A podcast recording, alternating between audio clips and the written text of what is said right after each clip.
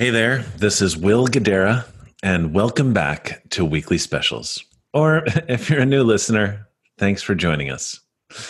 You'll notice a few things have changed here. For one, you can't see me anymore. As the world shifts and cities are now slowly reopening around the country, we wanted to make ourselves a bit more accessible. So now you can hear us every week wherever you listen to podcasts. We'll still put out some video specials from time to time. So keep an eye out on our Instagram page at Welcome Conference. And thank you for joining us, however you do. It's the weekly specials. Do do diddle do. Weekly specials. Good news coming at you. The weekly specials. Do do diddle do.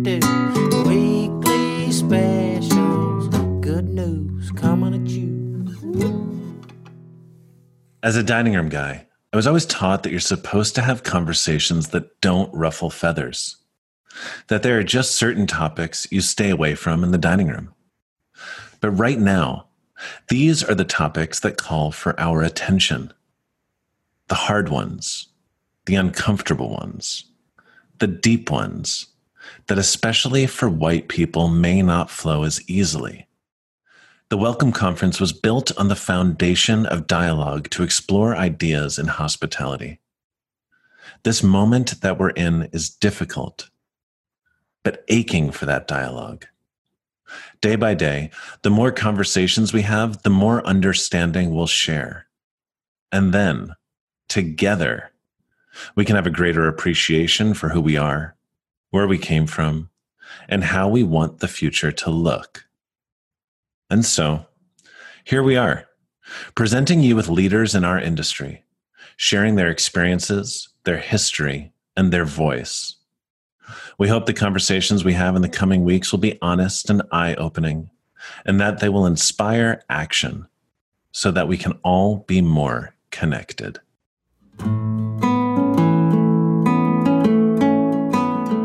In this episode, I spoke to Nyesha Arrington, an LA based chef with an impressive career. But more importantly, someone I've recently come to call a friend and who I have great respect for. She started cooking at the age of 14 and has since worked in one, two, and three Michelin star restaurants and competed to represent Team USA in the Bocuse d'Or, gaining an incredible perspective on the world of fine dining along the way. We had a lot to talk about.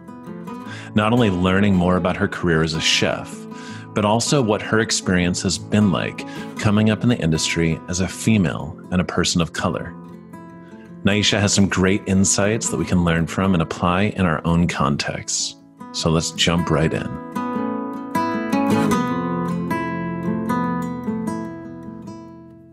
Nyesha Arrington, nice to see you. Who are you? Pretend there's pre-COVID. What's your restaurant? The whole thing. Just Yeah. like level set. Who am I? I am a chef. I reside in the lovely place of Santa Monica in Los Angeles. And I've uh, been here all of my life. Grew up here, lived around uh, the world, Hawaii, Virgin Islands, Vegas, Aspen, a bunch of places, but Los Angeles is my home base. Uh, I've been cooking professionally since the year 2002. So 18 years. Ah. Which it honestly doesn't feel like, like, I mean, I was just one of those people that really listened to my parents and they were like, you should find something that you enjoy doing. So I did that and I'm very right brain. I'm creative and I, I feel like food is my, my medium for self-expression. So I've been cooking for 18 years, predominantly in fine dining, kind of cutting my teeth and coming up in the world through three, two, and one star Michelin restaurants.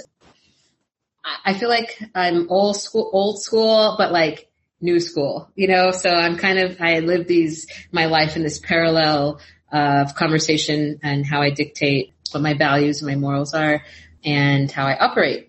So I started fine dining. I've had two restaurants of my own. First one I opened in the year 2015, early 15, very late 14.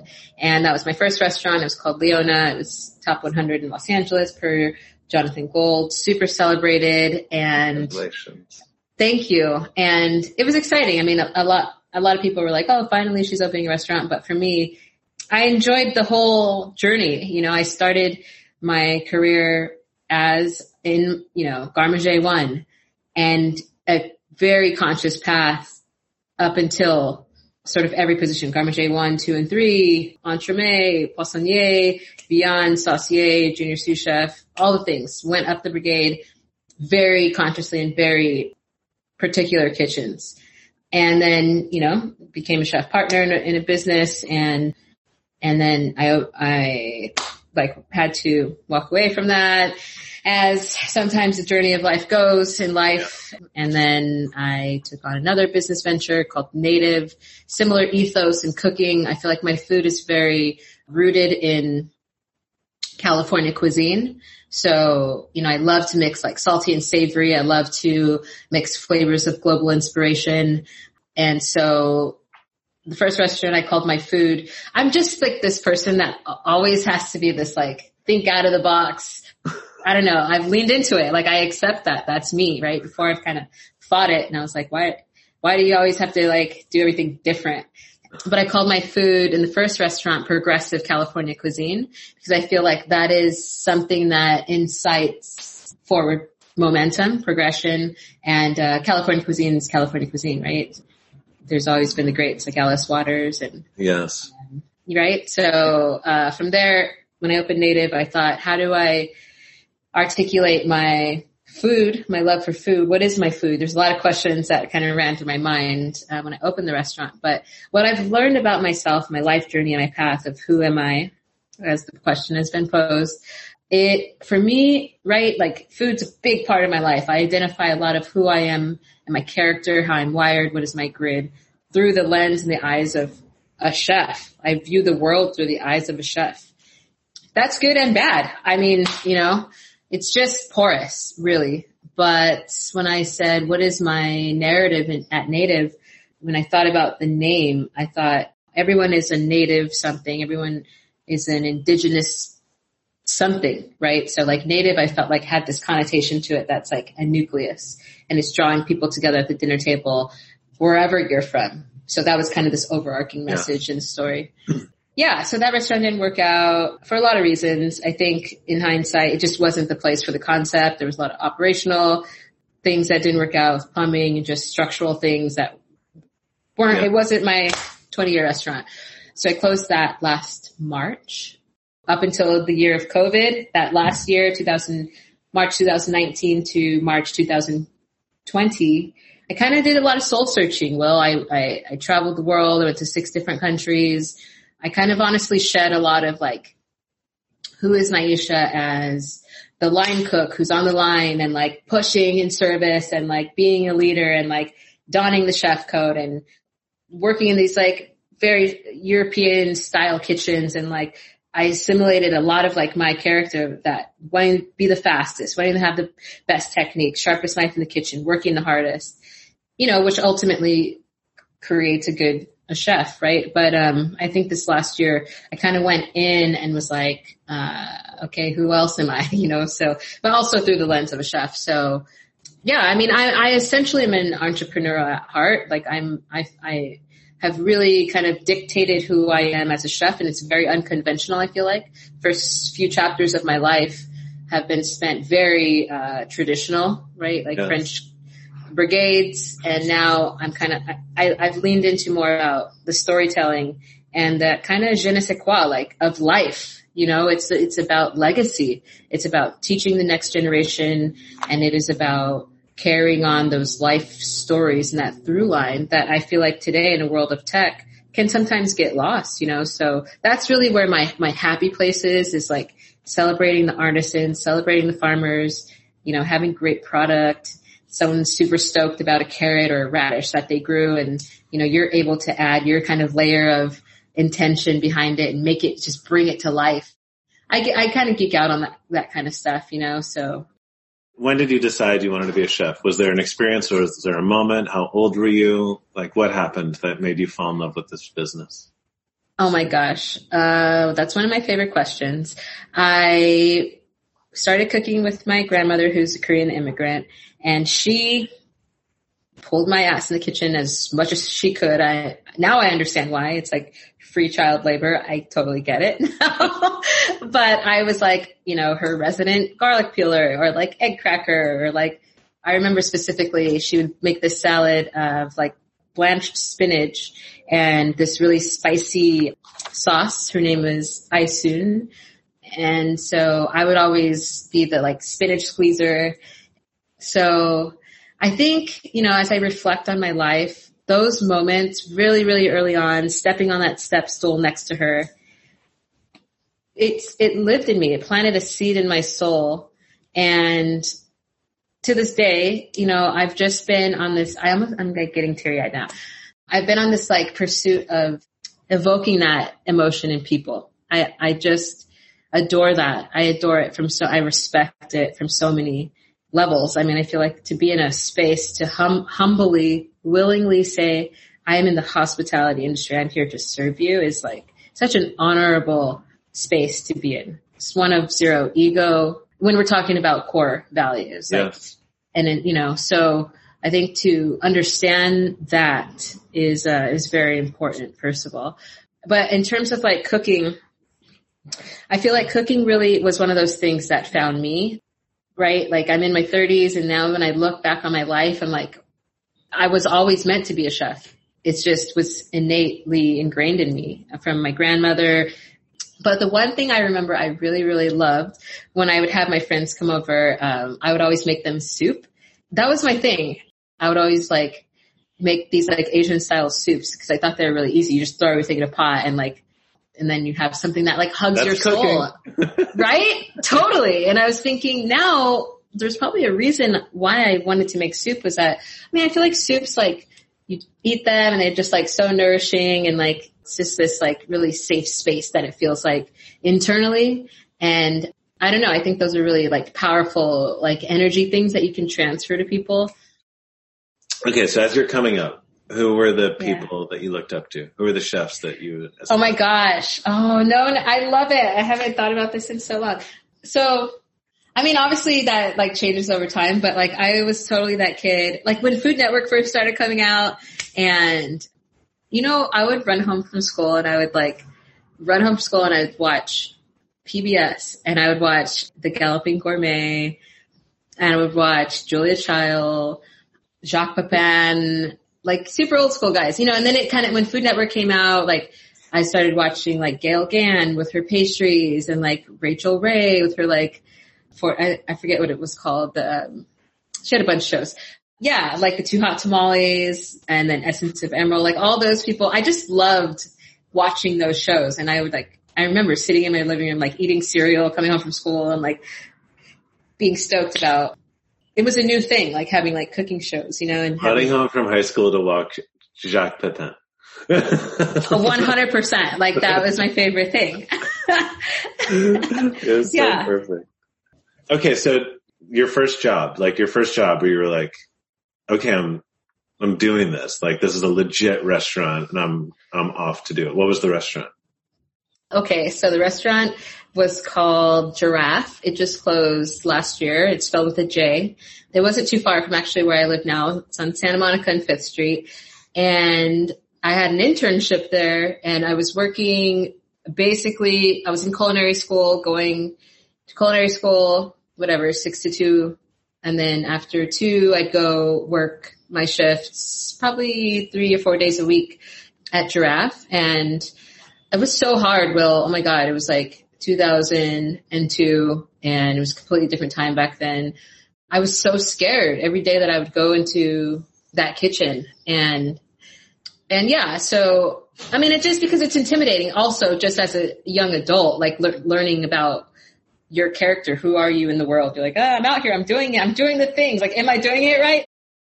Okay, so I'm gonna I'm gonna get into it a little bit here. The first five years of your career, you're coming up, you're pushing, you're working really hard. How was that experience for you? And as you looked around the kitchen, how was your experience different from the white counterparts that you had in the kitchen? Yeah. I mean, full transparency. So the first kitchen I worked in, that was Jiraffe. There was a lot of like, it was like equal parts. I mean, like the leadership team was mostly white, right? And then a lot of like the rest of the team was Latino. And then I think there was only one other female out of like maybe 20 BOH team members.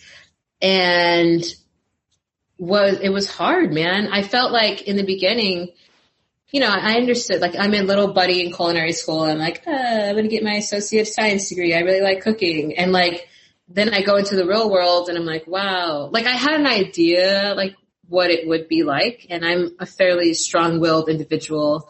And I feel like just my life mise en place kind of set me up for that.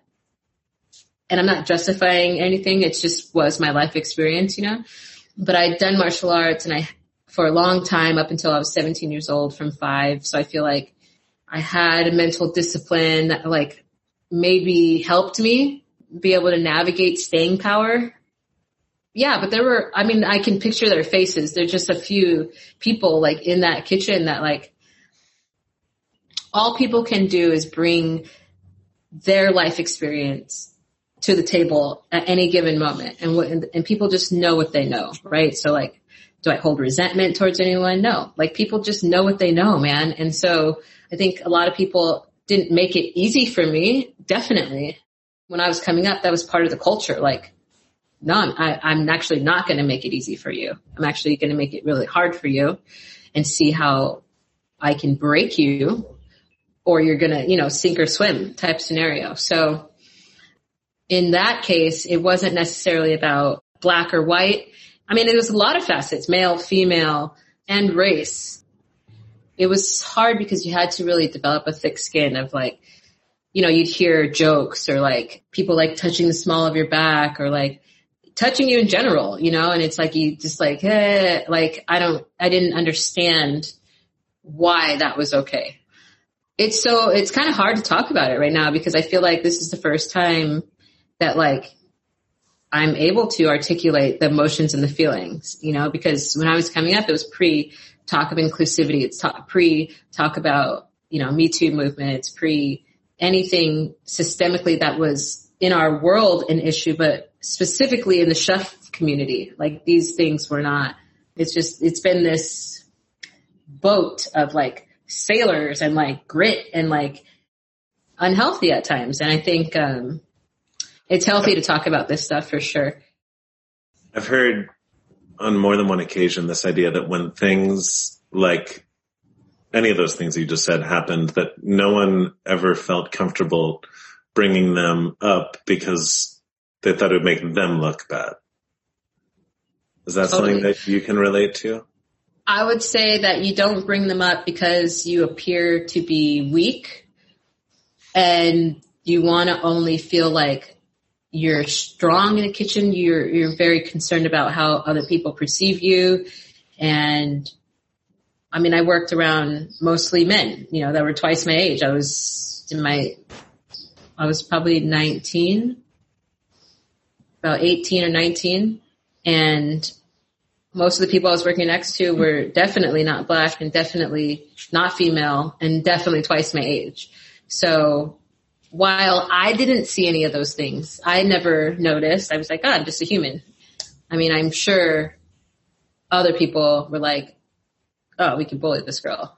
Because I imagine because of my own wherewithal. I mean, there, I remember there's this one time this guy like, I was coming out of the walk-in and I had like a half sheet pan. I was carrying all this mise and I was trailing him and he slammed his fucking door in my face, man. I thought that was so rude and I never understood why.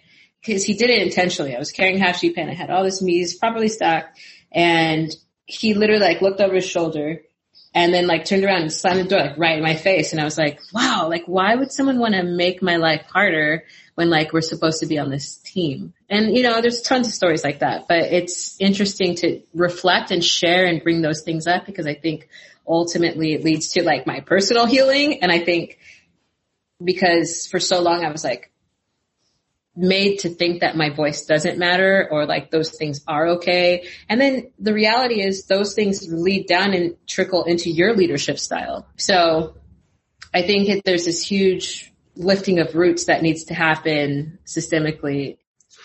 love to hear a story where it was like explicit racial bias in the restaurant. So there was this time and I was actually a guest chef in doing a dinner, right? I was an adult and the gentleman helping me execute my dinner said to me, you know, we were roasting these peppers for part of the dish and he roasted the peppers, right? Or he asked someone to do it. I don't know. And he brought the peppers back and I said, they need more char on them. So they put more char on them, brought them back again and they still weren't enough. Like, and I said, not rudely, not aggressively. I said, they need more color. Like the reality is, and I explained to him the science, you know, when they're very black in the, co- in the crevices, like we, they kind of steam themselves off and we can peel the skin. It's delicious, beautiful flavor. And he's like, oh yeah. So like more black, like you, like black, like your skin, like more color. And I was like, so, uh, my heart sank. Well, like that, I would have rather you just punch me in the face. The audacity. And, you know, I was coming to this kitchen as a guest. So it hurt my feelings so bad that like, I just, and of course, you know, as a, as a hard-headed, stubborn chef, I didn't, I'm not going to like break down and be vulnerable and show my emotion in front of the team. That it wasn't even my team. I don't think anyone else heard it. Maybe one person did. I don't know. But I walked outside and I didn't know what to do. I was so mad. I was shaking. I wasn't like crying or hysterical, but I was just like, literally, I was so confused. I was so, I was so hurt, but I've been through a lot physically and emotionally. But when that person said that to me, I was like, wow, that really hurt my feelings. And I, Did you respond to him? So I went outside and I was like processing and, you know, I called the, my boyfriend at the time who was in a different state because I'd flown in for that dinner and I said, yo, this just happened to me, blah, blah. And, you know, I don't hold it against that person, but I, he was kind of like, oh, you know, it's, you know, how the kitchen goes, blah, blah. And it, it was just hard for me because I was like, oh yeah, I guess you're right. Like I, I didn't know, I didn't have a voice, you know, I didn't have, I didn't, I've never worked with a black female chef. I've never worked with leadership people of color. Like I don't, I didn't know what that dialogue meant. I've only worked with European male people and I've, and it's not a negative thing. It's just that it's, it's hard. I maybe to have empathy with people who, I don't know, are talking and saying, this is what I feel. I don't think people understand when you say like, so yeah, lo- story in short was, um, yeah, then I cried. You know, I was in this alley in the back of the restaurant and I shed some tears. I remember I tried to call my dad and he's like, well, you know, maybe just leave. And I was like, I can't, you know, I have guests coming in tonight and, and, he, and he's like, you know, I think he's just my best friend. He's like, I think you're going to make the right decision, whatever you feel either way. And so I came back in and I think, you know, you could tell I was like crying and he's like, oh, are you okay? The chef or whatever. And I was like, yeah, you know, I just, uh, I don't think that was like, really nice what you said to me. And I was like, it was so hard to me because like my chest was tight and it's just like hard to like articulate your feelings without like bursting in tears. And it was a lot of pressure. And I said, um, you know, and he's like, oh, you know, it's a joke. And it's just like, it's just hard because it's like, it's a joke to who, you know, like even if you think it's funny, you know, and I, I'm able now having done the work on, in myself to like talk about this freely with you. But like at the time, I, I just didn't know how to process that and every bit of me wanted to like get on a plane and come back to California, but but I didn't. I stayed, and then after the dinner, like there was kind of like this uh, after party, and I yeah, I told him I was like, dude, you know, you can't talk to people like that. It's not good. It's not healthy, and it doesn't build people's confidence. You know, there's no good result that's ever going to come from that. And I don't think he still understood. He's like, oh, you know, it's just kind of how it is. Thank you for sharing that. I appreciate Of course. Yeah. Feels good to talk about it and be vulnerable. I don't know. I don't have all the answers. I don't know if it's right or wrong or intuitively. I feel like it's going to sound weird. It's kind of like not a cop out, but it's like, oh, I have it so bad, you know, or whatever. It's bad. It's not good, but it's like, you know, you're kind of, it's a process of unlearning. Like it's not right. It caused a visceral feeling of pain in my body that I have to pay attention to. Would you react differently if that happened tomorrow?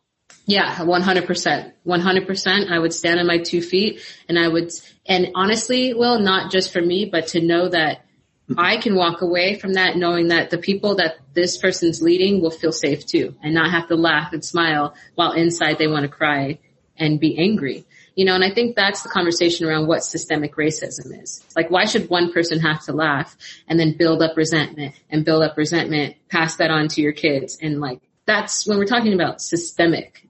We talk about, oh, freedom of speech and like equal rights and all this shit, but it's, it's not, it's not true. I think that's just a surface conversation. Yes. I can't tell you how many events and how many things I've went to where it's like people walk past me. Where's the chef? It's like, you didn't see my name on the billboard. Like, you know, it's like, it's just, you get used to it. I don't know. I, you know, pick and choose my battles where I can. I think there's so much opportunity for growth and learning because you've worked alongside, I'm sure, a ton of awesome people too. Like really good people with big hearts and probably in a much more implicit way also showed racial bias. And I'd love to hear a story about that too. When I think about racial bias, right, I think there's small things that almost sound silly to articulate because you kind of think twice, like in your mind, like, was that racial bias? I don't know. It made me feel a certain way, like you kind of like question. But I feel like things I've seen, for example, if you have a person of color standing next to a person who's of like European descent or Caucasian white, and you know, you have a third party enter the conversation. I feel like 90% of the time that person is going to engage and with the person that looks like them. You know what I mean? And look through the person of color. I've experienced that a lot. I think that is racial bias. I feel like this is what I said on the conversation with the IRC last week. I said, you know, when the comments someone mentioned, you know, how do we evoke change in the industry or in our kitchens today? I said, you know what the reality is? Walk up to not just not just black people, not just I'm you know, I want to make clear I don't and just humanize people. Look them in the eye and shake their hand, right? Shake their hand and and make them feel like they have dignity. I think that is so that goes so far. There have been times in my career I've been like, damn, it's like it's not enough. It's never enough to like to have the sharpest knife in the kitchen, to move with the most intention, to be the most focused and so and so has a higher title. Yes. Or you don't get make sous chef, but you can be chef de partie or, you know, whatever. You know, I feel like those types of things could have been race related for sure. Yes. No, but I think what you're saying, even with the shaking of the hand, it's one of the first steps people can take is just making sure that everyone feels seen. Right? It's huge it like like not not superficially, but like truly, right? Because we all understand how the world works. We need to earn a dollar to live a comfortable-ish life. Like, so we're spending a lot of our time in the pursuit of earning that dollar. And a lot of times we're building families and spending more time with our work families than our actual blood families. So if we can make these people feel valued, feel seen, feel heard, feel safe, it's just such a nurturing thing. And it should not be race, race related. And it's so interesting because there's these like tiny, tiny microcosms within our societies that we build in our restaurants that kind of contradict each other some, a lot of times, you know, we're in the hospitality space, but like sometimes I get it. I mean, chefs are known for being kind of ego driven, you know, and I, I, I, I, get it. I can't say that I wasn't there myself at times, you know, working, uh, coming out of these kitchens, the leadership skills weren't always there in the past.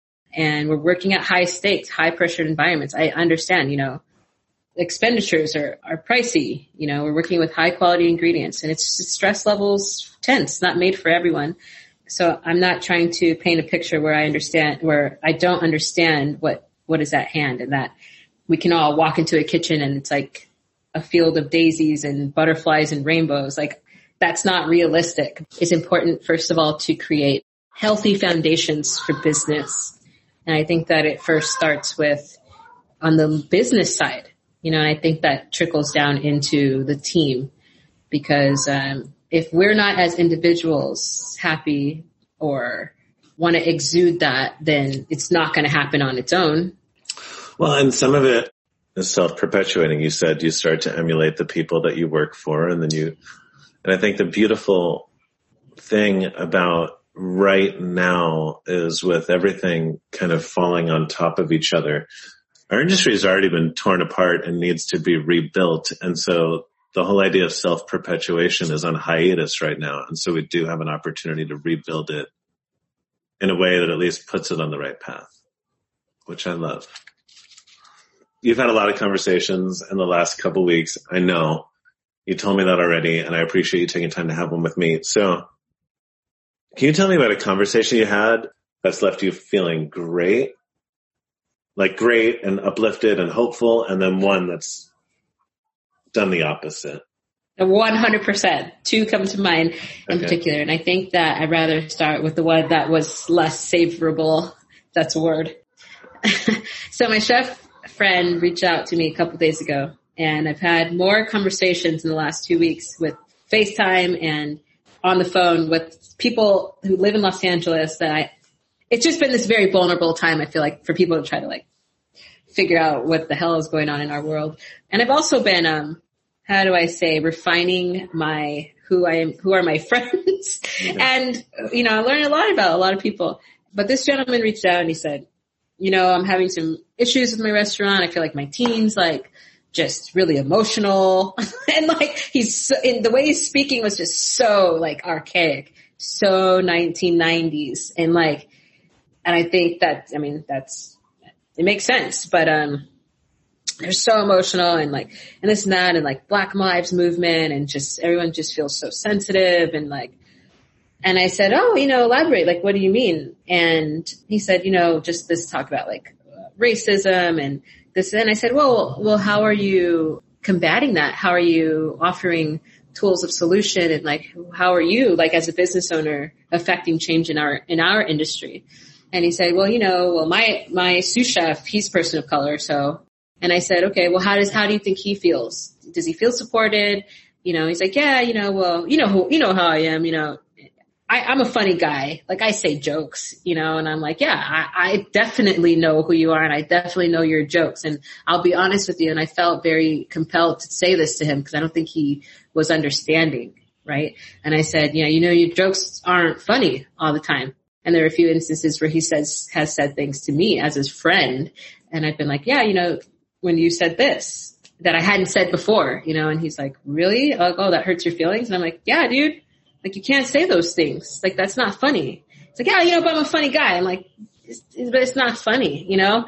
Like, no, you're not a funny guy. Just you're not like you. I do you understand? You are the only one who think you're funny, yeah. and I think that the reality is that you think you're funny, and it's a control mechanism for you to control a room. I, I think that that's a subconscious act on your part. Like you, you know, you're making people feel uncomfortable and your kitchen might be quiet or people might be cooking, but what's going on in their internal monologue? They feel like, oh, cool. That was really nice of chef to say to me or like, oh, wow. Yeah, I am actually whatever skin tone. I don't know. You know what I mean? Like it's not good. It's not healthy. So, and we started talking about it and having this kind of debate. And, and he said, you know what, Nyesha? Here's the thing about where we're at in America right now he said, uh, you call a black person this, you call a Latino person this, or Chinese person. You call a white person, you know what the derogatory term for a white person is today? It's calling them racist. You, when you want to uh, piss a white person off, call them racist. And I said, that's not true.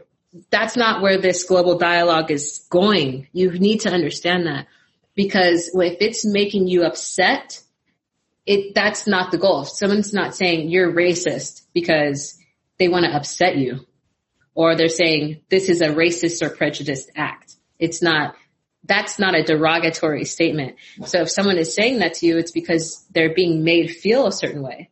And all we can do as responsible restaurateurs is listen to people you know, I don't think people are saying things just to be saying them. And he was like, oh, you know, well, I was, ta- I was at dinner with this chef friend and, and we are just talking about like white people are racist. And it's like, you're missing the dialogue of the conversation, my friend. No, that's not the task at hand here. When people feel criticized, they start to feel attacked and their first thing that they're compelled to do is to push back and man, there's such power in just taking a deep breath and like recognizing the intention of the person you're speaking with. And I'm sorry that happened. No, I mean, it's okay. I think the reality is, is that I see his character and DNA for who he is, right? All we can do is people on this planet in the human race. I think the most important emotion for us to have is empathy and walk in the path of another. So I see him, I see him and I am like, I am me and you are you and all I can offer is my insight, valuable or not, but here's my position. And I don't hold resentment against you. You might think that is people are calling you racist because they feel attacked or feel not seen or heard. Or, or you're calling out people for their for their racial identification and and that's not the conversation that needs to be had at that time right? So all those smaller conversations that lead into someone calling another person racist or saying like that's a racist act. Ultimately i feel like if nothing else it gave him a seed of thought and i think it'll blossom over time but i think we all we all have to look at people's life experience and treat people as individuals. Because while it might be a sesame seed today, tomorrow it might be a watermelon seed. It might be bigger, you know, it might be a pumpkin seed. And like that seed will be, will grow and then it'll grow into a tree and that's going to take time. So I feel like I personally took it on myself to say, no, that's not right. Well, maybe five years ago, 10 years ago, I might like laugh and be like, ah, it's not worth it. It is worth it. It is important. I do need to take that on. That is my responsibility. And so he called the next day, you know, and he's like, you know, I really, I thought about this a lot and I'm sorry. And I was like, wow, cause I never heard him talk like that, you know, and he's like, I'm sorry. And hopefully that opens up the dialogue for other conversations, you know, so it started off maybe not the healthiest, but I think the point got across of like, you think you're a funny guy, but I don't think you have to understand. Not everyone thinks that you're funny when you're the only person laughing. That was like one story that was an answer to both. That was like a conversation yeah. that was. yeah, and it's short and sweet, but I, you know, I'm mildly enamored with Marcus Samuelsson. I just, over time, Me throughout too. my, I mean, what a mensch. Throughout time, he's just been so consistent, very classy gentleman. And he's been a person through all of my life, all of my life. I mean, I've known him maybe six, six years, seven, seven or eight years now. We met on the set of this TV show and we were all on the show and we were cooking through these recipes and I will never forget, Will, I was like, they, they were like, pick your chefs that you want to work with. And I, and I I looked at the recipes and when I looked at his recipes, his were the only ones that were like dialed in. They were like to the gram. They were in, in all the weights and measures were awesome. The other ones kind of looked like they were, um, just, you know, kind of whatever. So I was like, I want to work with this guy. And so I didn't know much about Marcus. I, I knew of him in culinary school. I remember hearing about him because I was like, oh, who are the other black chefs out there? Weren't many it was like him and like B Smith and like I, that's kind of all I remember at that time.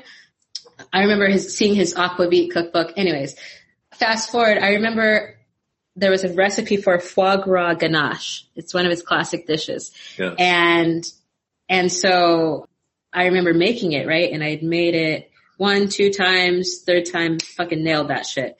And it was a difficult recipe, man. Difficult recipe. I mean, foie gras ganache thinking about so much time and temperature control. And I'll never forget, right? He came in to taste test for the day and I'd lined up, I made a few variables and, um, I remember putting it on the plate and he came in, you know, busy guy on his phone, whatever, hung up. Hey chef, my name's Nyesha, shook his hand and he's like, oh, blah, blah, kind of in, in, you know, here in, in present form, in real human form, but then like in his mind, he was like probably navigating and doing all kinds of stuff, right? So I will never forget, you know, I passed him a fork, right? As people are in our industry, very intuitive. He kind of like motioned and I was like, oh, he needs a fork. So I gave him a fork and he tasted the foie gras ganache and like, it was the moment in like ratatouille when he eats the ratatouille and he's like, his whole world just like takes him back. That was what I saw in his soul. And he stopped everything he was doing and he said, what's your name again? And he shook my hand and, and we were friends ever since, you know, and so he always checks in. He just checks in and I feel like he has this intuitive thing and I'll see his name pop up on my phone and, and I just feel safe. But last week I said, you know, chef, I just feel like, I'm getting chills. For the first time in all of my life, I feel heard. I feel strong. I feel confident. I feel seen. And I, and I said to him, it's just hard because I'm lear- unlearning. I feel like we're conditioned so much as chefs. Like you just become this like shell sometimes, you know? And I said for the first time, I just feel whole. You know, I feel like all, all those times when I was told that my voice didn't matter, I think I started to believe it. And he said, yeah, why wouldn't you? You know, someone tells you you're a piece of shit or blah, blah, blah and bullies you every day. Like you're going to start to believe it, you know? And when you see crazy shit in all of these kitchens, you see grown men get slapped in the face, or you see pans thrown at people, or people being burned with spoons, and you know, you kind of that kind of fragments your life in a way that you don't even you're not even aware. And so I said, Chef, you know, I feel very healthy. I feel healthy in my mind. And he said, That's good, Nyesha. Like you, we got to keep, you know, you know, we. It's always this like we thing. We got to keep this going for the for the for for the industry you know and that's what i really respect about that man is that it's not just about black people like he's he's passionate about about the dialogue of us being seen for sure but he's so passionate about our industry as a whole our chef community our operators our restaurateurs our chef community he's he's so passionate about making it a good place and also sees that there's a deficit in celebrating people of color. So uh, when I spoke with him last week, I just at the end of it, he didn't know this, but I had tears rolling down my face, and I said, "Thank you for being a great mentor," because I I don't know where I would be without his guidance. I was saying to someone the other day that he's like a warm bath on a cold day. He's great. He's consistent. He just has this really like beautiful perspective I love that. Thank you for sharing that. That's awesome. Of course. So there's a lot to be hopeful for right now. I, I similarly love our industry and I feel like as we rebuild it, it can be one of the greatest platforms to impact positive change. Like what role do you think the restaurant community um, can, should have and impacting like systemic changes, not only through the industry, but I think we have the ability to perpetuate changes throughout the country. I think it's important for us to continue to focus on food deserts. I feel like food is ultimately the way that the government can control the people, right? So I don't like that there's a huge disparity between working class people, specifically black and brown people, and upper class people, maybe not just white, but like that there's such a huge disparity in between.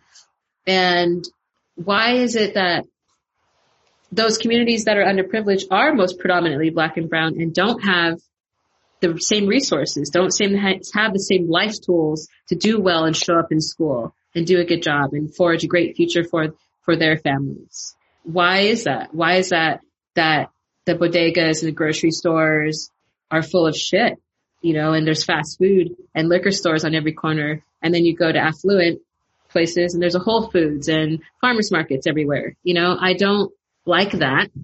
And I think that from a restaurateur and business standpoint, we can, we have the tools to go into communities and build and help along with, not just build and exploit. That's not the goal. And tokenize. That's not the goal. no, it takes time. It takes time to enrich and teach because I think we have to educate. We have to take that responsibility on. It's just going to come down to education, to teach confidence and have people of minority backgrounds feel as confident to walk into a room where they don't see people that look like them and feel like they can hold a conversation, you know, and not look at the ground. You know what I mean? Yes. And not even from an egotistical standpoint, just to feel like I'm a human, right? So I think there's a lot in there. We're all going to pick some avenues to champion. I think it's supporting all of our subsidiary communities, the children, our farmers, and our workers ultimately, you know, and humanizing people. I think that's very important because we do have to be empathetic that a lot of these people are coming, are people, you know, are coming from underprivileged areas of the city, you know, taking three buses, working two jobs. What's going on in those homes? You know, are the kids who are getting out from school who are 10 years old taking care of their grandparents, you know, and helping put dinner on the table because mom's working as a busser at whatever.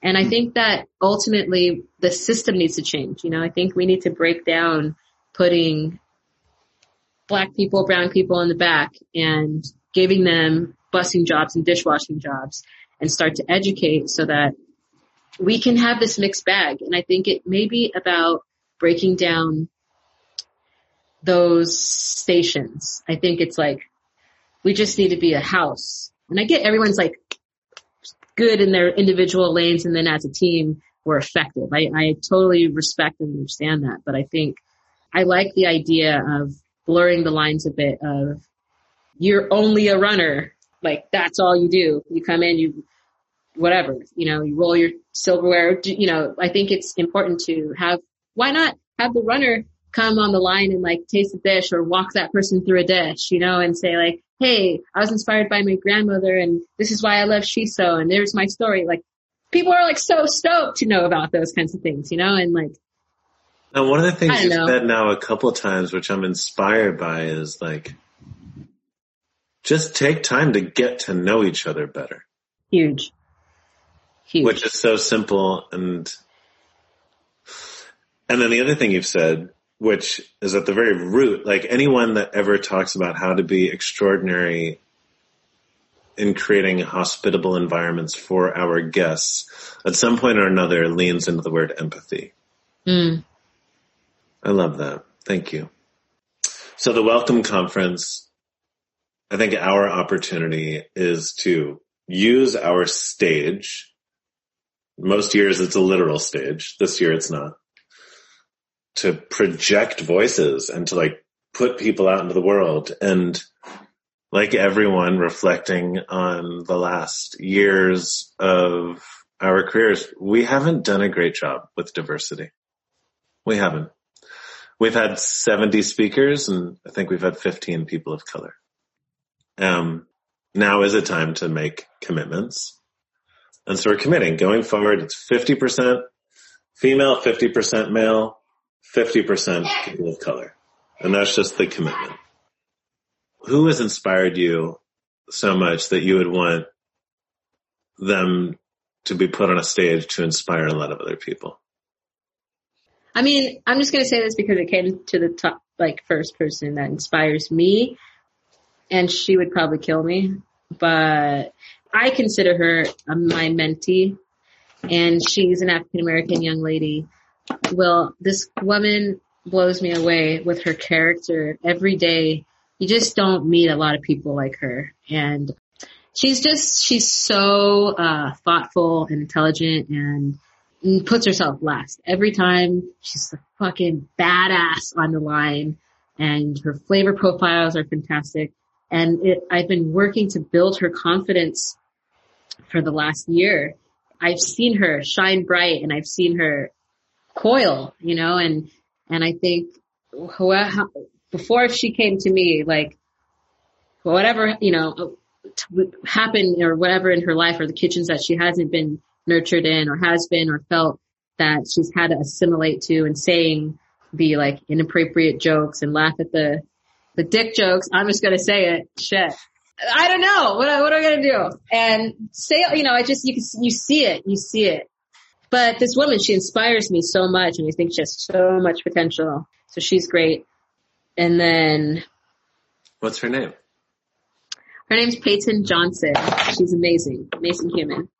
Yeah, she's, she's great human. I'm really proud of her. Yeah, it's my goal to make sure that she has every tool in her life to be successful because I know she can do it. And I want to make sure that she feels supported because I know a lot of times, I mean, I feel like I can do things and I feel like a lot of time I, I wasn't supported. I know how it feels and I don't want her to feel like that. I don't want her to feel pain. What's the one takeaway?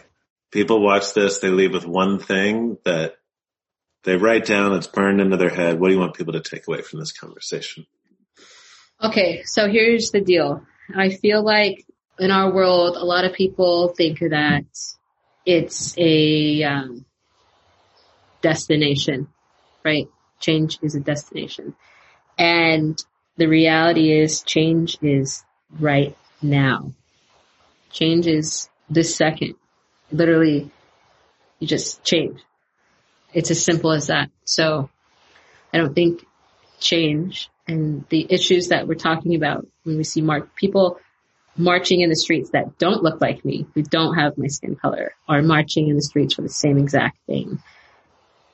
It's, it's currently happening and I feel like we just need to maintain and hold ourselves responsible in this dialogue and not do it tomorrow and not laugh at another joke and not not create fights. Of course, that's not what I'm advocating for, but I am advocating for confidence building in people and also uplifting others, even when you, when, even if you don't feel it yourself, because I think those are the kind of things that come back to you. So I think the most important thing is to know that it's not a destination. It's our reality right now. It's not getting to that point. It is the point now. I also love what you just said that we can build confidence in others even when we don't feel it ourselves. That's really powerful. Well, I appreciate you. Likewise. I appreciate you taking time for me and I can't wait to see you in person one day, hopefully in the not too, too distant future.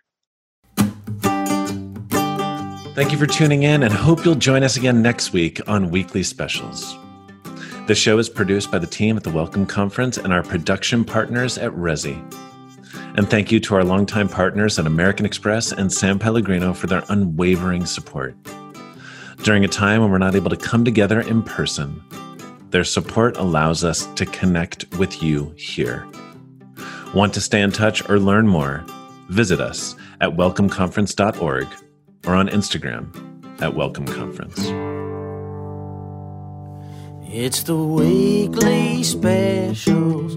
Do do diddle do specials. Good news coming at you. The weekly specials. Do do do do do.